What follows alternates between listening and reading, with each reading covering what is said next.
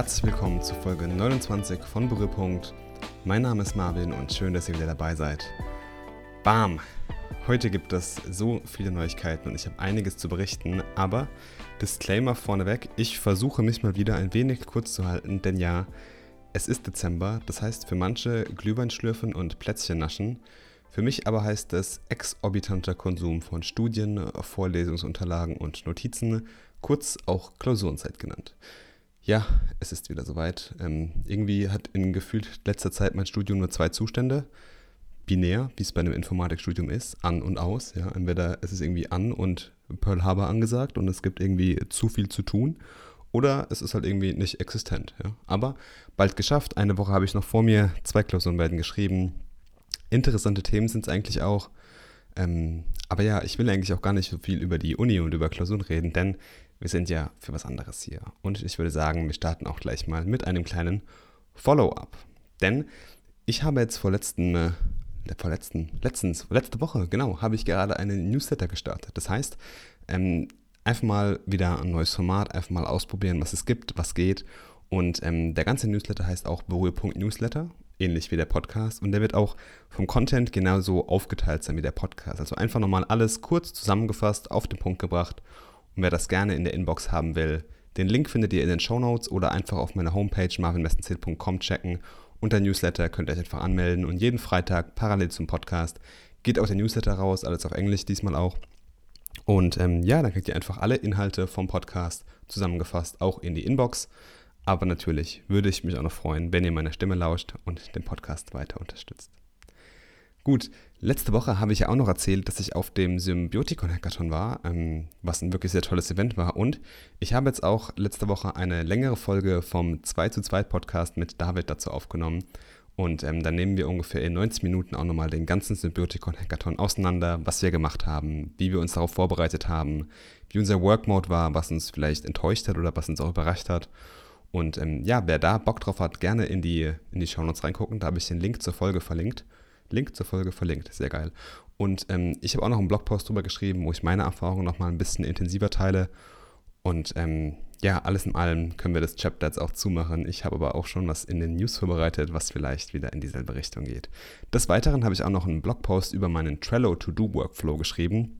Ich habe, glaube ich, mal vor 1, 2, 3 Folgen oder so, habe ich über meinen neuen To-Do-Workflow auf Trello geredet.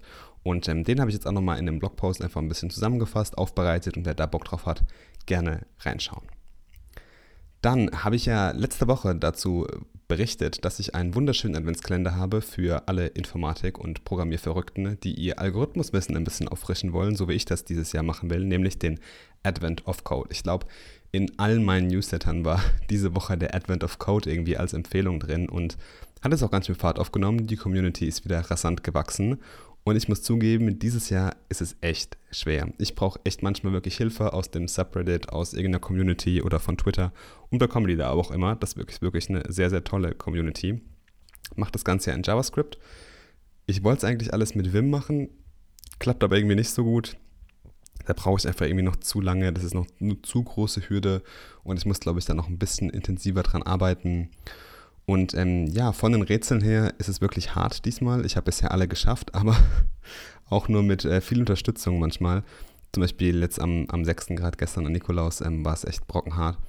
Und ich habe auch viele grundlegende Konzepte von JavaScript wiederholt oder auch neu gelernt, was eigentlich schon lange Zeit ein Standard ist. Ja, zum Beispiel der Ternary Operator oder sowas habe ich mir einfach nochmal ganz frisch angeschaut und ja, einfach da das Wissen noch ein bisschen aufgefrischt und auch das ganze algorithmische Wissen aufgefrischt, ja, Datenstrukturen und sowas super, super zu empfehlen. Und ähm, ja, ich bin gespannt, wie lange meine Streak noch äh, andauern wird, bis ich alle Rätsel schaffe.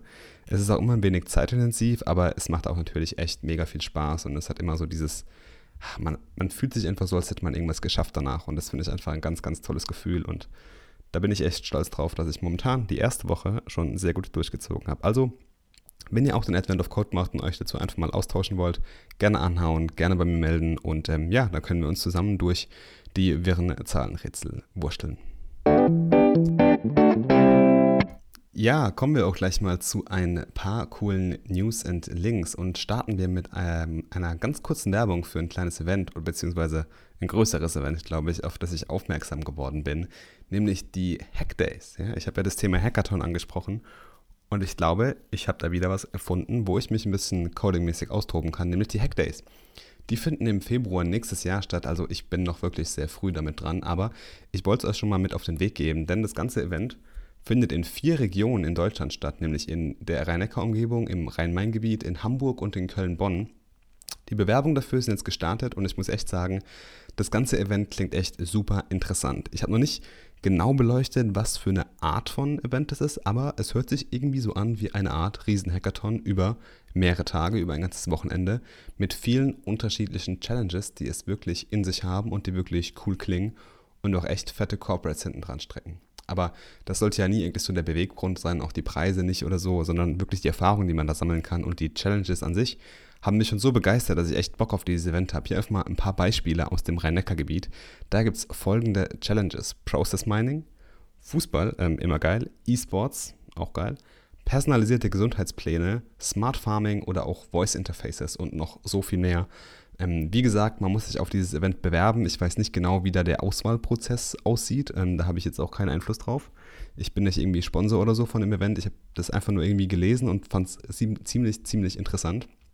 Und ich muss echt sagen, das ganze Event klingt einfach schon mal super geil. Also ich werde mich auf jeden Fall bewerben für den Rennecker-Kreis. Ähm, von daher lasst was hören, wenn ihr vielleicht dabei seid oder auch Bock habt. Vielleicht kann man irgendwie ein Team formen oder sich mal so eine Challenge austauschen und irgendwie so ein bisschen die Ideen äh, ja, zusammenschmeißen. Und ähm, ja, auf jeden Fall Bock drauf.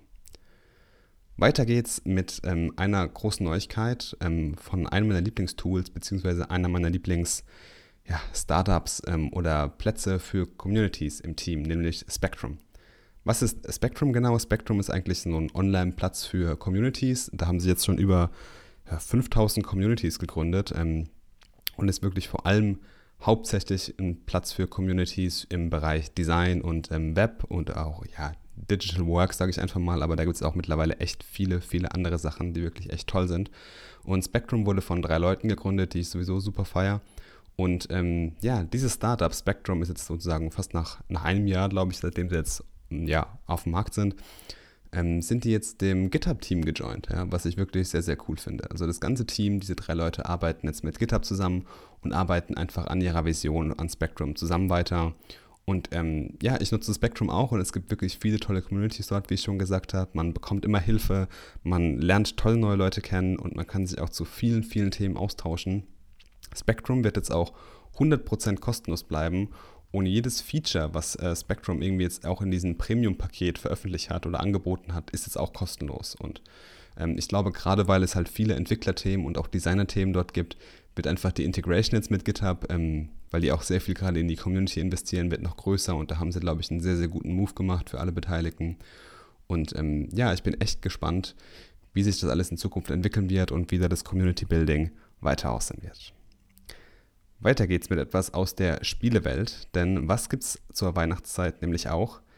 Massig viele Sales bei Steam. Ja, der Steam Weihnachtssale war irgendwie so zu meinen Bachelorzeiten das geilste Event des Jahres, wo man immer drauf hingefiebert hat und man hat sich dann irgendwie unnötig viele Spiele gekauft. Ähm, aber jetzt bekommt Steam nämlich vielleicht bald Konkurrenz. Epic Games, ähm, die Macher von Fortnite, starten nämlich einen eigenen Spielestore. Genau ähnlich zu dem von Steam, also fast dasselbe Konzept. Und seit Jahren ist Steam ja eigentlich wirklich unangetastet, was das angeht und die Go-To-Plattform für Entwickler und Spieler, also für beide Seiten eigentlich davon. Ähm, das kann sich jetzt aber ändern, denn Epic Games verfolgen hier einen wirklich krassen Developer-First-Ansatz und wollen massiv in die Developer-Community investieren und erstmal die Developer auf die Plattform holen, was gar nicht mal so blöd ist, der Schachzug.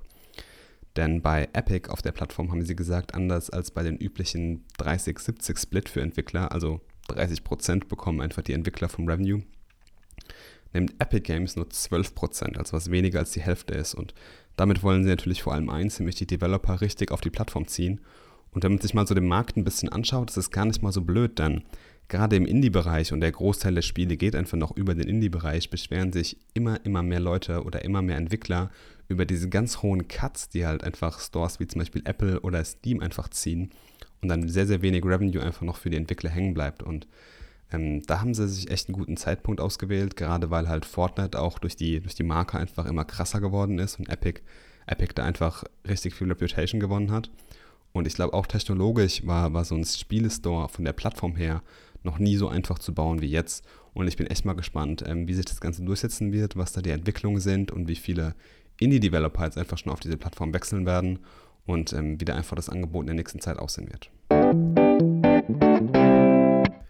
Es ist Zeit für Design und euer Feedback war grandios, deswegen mache ich heute weiter mit den letzten 10 Laws of UX. Im ersten Teil letzte Woche haben wir die ersten 9 Laws of UX, also die UX-Gesetze sozusagen besprochen.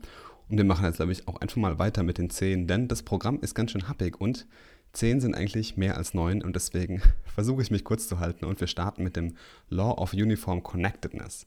Das geht so ein bisschen in die Richtung wie das Law of Proximity und ja, hier heißt es eigentlich, dass Elemente, die visuell miteinander verbunden sind, werden oft als zusammenhängender wahrgenommen, als eben Elemente ohne Verbindung. Heißt also für die Umsetzung, ähnliche Elemente am besten visuell irgendwie verbinden, zum Beispiel durch Farben, Linien, Frames oder irgendwie andere Elemente. Und ich glaube, ein ganz gutes Beispiel, was man da finden kann, ist zum Beispiel dieses Card-Design, dieser Trend, der sich irgendwie, das sind verschiedene, verschiedene Interaktionsgruppen, die sich halt abheben von dem, von dem Hintergrund durch Drop Shadows oder durch andere Farben und Linien. Das ist ein ganz bekanntes Designelement mittlerweile und geht auch so ein bisschen in diesen Bereich für dieses Law of Uniform Connectedness. Weiter geht's mit einem Namenslaw wieder, also dem sogenannten Miller's Law. Ich glaube, das ist ganz wichtig und das gilt nicht nur für Design, das kann man auf sehr, sehr viele Lebenslagen anwenden, denn dieses Miller's Law besagt, dass normale Personen können sich eigentlich nur sieben plus minus zwei Items, kommt immer auf die Person an, auf einmal im Kurzzeitgedächtnis merken. Also, das heißt für die Umsetzung, diesen Screen mit Inhalt überfrachten, da meistens nur sieben Sachen oder maximal halt neun hängen bleiben auf einmal. Und ähm, geiles Beispiel, das gilt auch für Keynotes und PowerPoint-Präsentationen oder Präsentationen im Allgemeinen. Ähm, alles, was man irgendwie visualisieren kann, da ist dieses Miller's Law davon betroffen oder wirkt sich auf irgendwelche visuellen Elemente auf. Und da gibt es wirklich super viele Beispiele. Ähm, und man sollte echt mal wirklich drauf achten, denn viele Webseiten oder Apps, ja, die ähm, schlagen ja eingefühlt mit Informationen tot und verletzen oft dieses Miller's Law. Deswegen finde ich das ein ganz, ganz wichtiges Gesetz und ähm, ist auch eines meiner Lieblingsgesetze, die da im Bereich Laws of UX zu finden sind. Weiter geht's mit was Philosophischen, nämlich den Occam's Razor. Ja, also nicht direkt mit Law im Namen. Ähm, Occam's Razor, was ist das Ganze? Das heißt, ich zitiere einfach mal, unter konkurrierenden Hypothesen, die ebenso gut vorhersagen, sollte diejenige mit den geringsten Annahmen ausgewählt werden. Mir ist Occam's Razor jetzt auch schon im, im Bereich Data Mining mal bereit, äh, entgegengekommen einfach kommt eigentlich auch daher. Aber was heißt das Ganze für UX oder was heißt das Ganze fürs Design? Kurz gesagt kann man eigentlich ja, festhalten, dass jedes Element sollte analysiert werden und man kann eigentlich so viel entfernen wie nur möglich, ja, ohne dass diese Gesamtfunktion beeinträchtigt wird ja, das braucht wenig, bis das Klick macht, aber es leuchtet dann auch irgendwie ein und geht halt wieder in diese Richtung Minimalismus und den Nutzer nicht mit Infos überfrachten. Das nächste Law bzw. Prinzip kennen wahrscheinlich auch viele, das sogenannte Pareto-Prinzip und ähm, ja, ist bestimmt dem einen oder anderen schon in die Quere gekommen, nämlich besagt, 20% des Inputs ergeben 80% des gewollten Outputs und für die restlichen 20% braucht man nochmal 80% mehr. Was das heißt, ganz einfach, fokussiere dich immer auf das Wesentliche. Ja? Aber arbeite jetzt nicht daran, den perfekten Border Radius zu finden oder irgendwie den die perfekte Farbnuance, sondern behalte immer das große Ganze im Blick. Und ich glaube, das ist ganz, ganz wichtig. Ähm, erstens, damit man auch vorankommt und zweitens, dass man sich halt auch wirklich nicht im Detail verliert, weil am Ende vom Tag ist es halt wirklich nur ein Detail und fällt vielleicht sogar niemandem auf. Das nächste Law ist das sogenannte Parkinson's Law oder Parkinson'sche Gesetz. Auch ein sehr, sehr bekanntes Gesetz. Ähm, bezieht sich wohl eher auf die Arbeit von Design anstatt auf Design selbst. Aber wir kommen mal zum Gesetz. Heißt nämlich, jede Aufgabe wird sich in diesem Maße ausdehnen, wie Zeit zur Bearbeitung zur Verfügung steht. Also wenn ich jetzt irgendwie zwei Leute nehme, einem sagt, du hast einen ganzen Tag, um diese Postkarte zu designen und dem anderen nur fünf Minuten, werden die es beide in dieser Zeit schaffen und ähm, das Ergebnis wird mehr oder weniger wahrscheinlich sogar dasselbe sein, weil es einfach eine sehr triviale Aufgabe ist. Und ähm, ja, heißt einfach wirklich auf die Arbeit fokussieren, ähm, Deadlines setzen ist, glaube ich, ganz wichtig. Timeboxing ist ein ganz wichtiges Element, dass man da auch so, so ein bisschen Accountability hat und sich ein bisschen unter Druck setzt. Ähm, ich benutze das Parkinson Law eigentlich im UX-Bereich nicht so viel, sondern eher halt wirklich auf die Arbeit vom Design an sich selbst. Weiter geht's mit dem Postals Law. Heißt, sei liberal in dem, was du akzeptierst und konservativ in dem, was du sendest.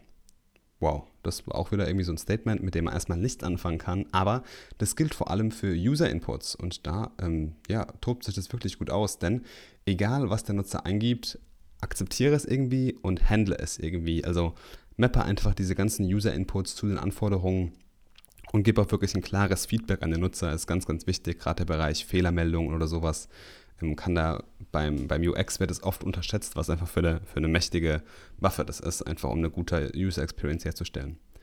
Weiter geht's mit dem Serial Position Effekt. Dieser besagt, dass Nutzer die Neigung haben, sich immer den ersten oder beziehungsweise sich immer das erste und das letzte Element besonders gut zu merken in einer Serie. Und was mittendrin ist, wird irgendwie meist vergessen. Deshalb unwichtige Inhalte meistens immer an den Rand schieben. Äh, an den Rand. Ja, jetzt habe ich schon gegen das Gesetz verstoßen. Unwichtige Inhalte immer in die Mitte schieben, so rum. Und irgendwelche Key Items oder Key Actions immer am Rand. Ja, auch gerne links oder rechts. Ein ganz gutes Beispiel dafür sind zum Beispiel Navigationselemente. Die sind irgendwie immer am Rand oder ganz oben oder rechts oder links. Und ähm, sowas kann der Nutzer sich einfach besser merken und man findet es einfach eher. Kurzer Schluck Wasser. Weiter geht es dann mit dem Teslas Law. Das hat leider nichts mit dem Tesla zu tun, aber ähm, auch sehr bekannt. Ist nämlich auch bekannt als Gesetz der Erhaltung der Komplexität und besagt, dass für jedes System eine gewisse Komplexität besteht, die man nicht reduzieren kann. Also eine Aufgabe kann manchmal auch einfach nicht super einfach gemacht werden. Und eine gewisse Komplexität muss einfach stehen gelassen werden. Zum Beispiel ähm, ein Login. Ja? Also ich bin, ich hasse Logins wie die Pest und ähm, ja, Registrierungsdinger und sowas. Und klar, es ist immer nervig und am liebsten würde ich auch alle Logins abschaffen, aber die Aufgabe, diese Komplexität, die ist einfach manchmal wirklich notwendig für ein System, einfach weil sehr viele andere Funktionen oder einfach andere Dinge darauf aufbauen. Und deswegen soll man manchmal auch so eine Komplexität, die man ja am liebsten runterbrechen würde, stehen lassen.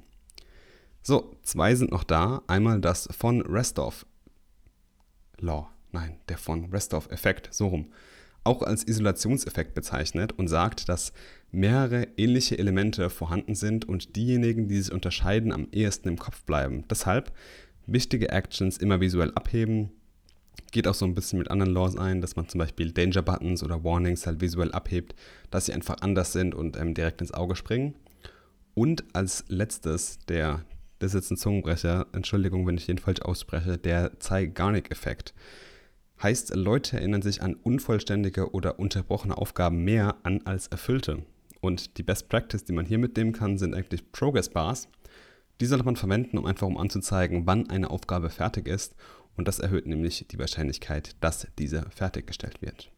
So, wir sind durch, die Laws of UX, wir haben es geschafft.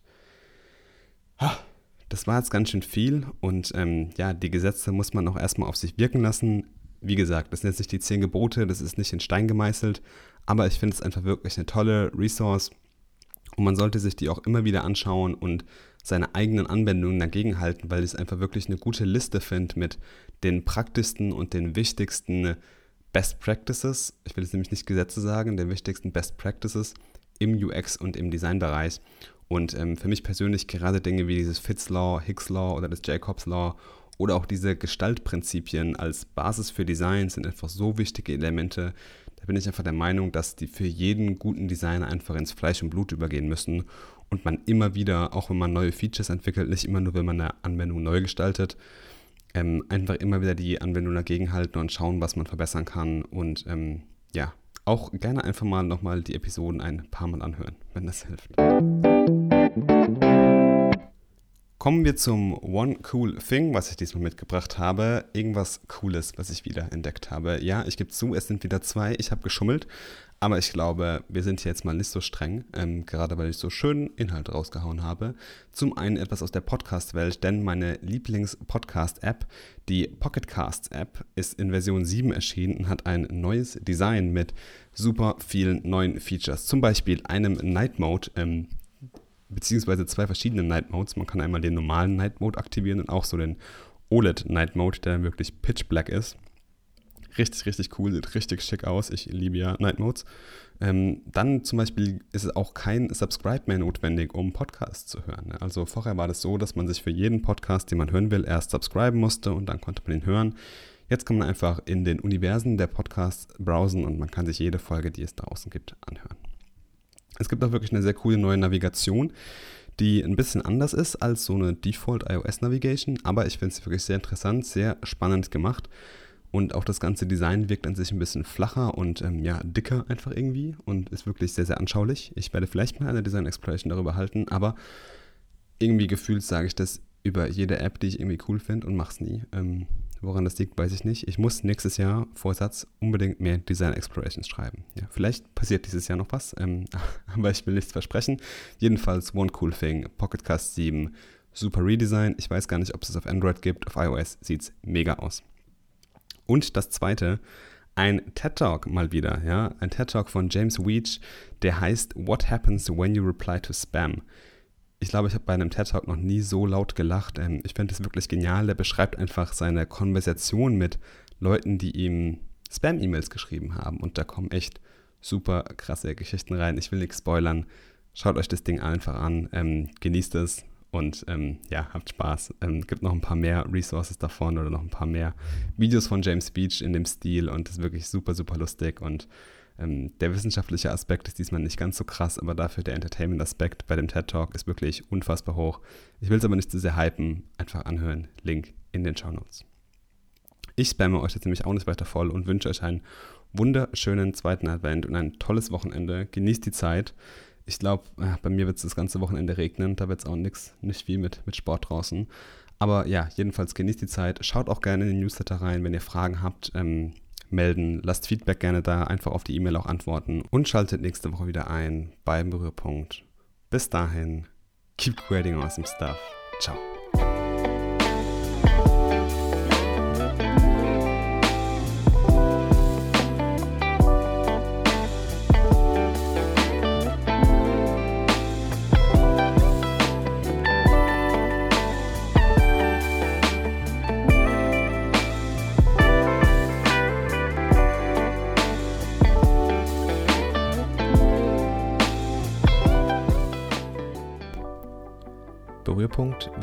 Produziert von Marvin Messenzähl. Dieser Podcast ist eine eigenständige Entwicklung und Produktion, welche in keinster Weise durch finanzielle Mittel oder Sachmittel in irgendeiner Form unterstützt wird. Wenn dir der Podcast gefällt und du ihn unterstützen willst, würde ich mich über eine positive Bewertung auf iTunes sehr freuen. Erzähle auch gerne deinen Freunden und Kollegen davon und teile es. Bei Fragen, Feedback, Anregungen oder auch Kritik gerne per Mail an hello at marvinmessenzähl.com oder direkt auf Twitter oder Instagram an @yomarvin. Y-O-O Marvin. Klein und zusammen. Meinen Blog findest du auf marvinmessenzähl.com. Dieser Podcast wird auf allen üblichen Podcast-Portalen veröffentlicht.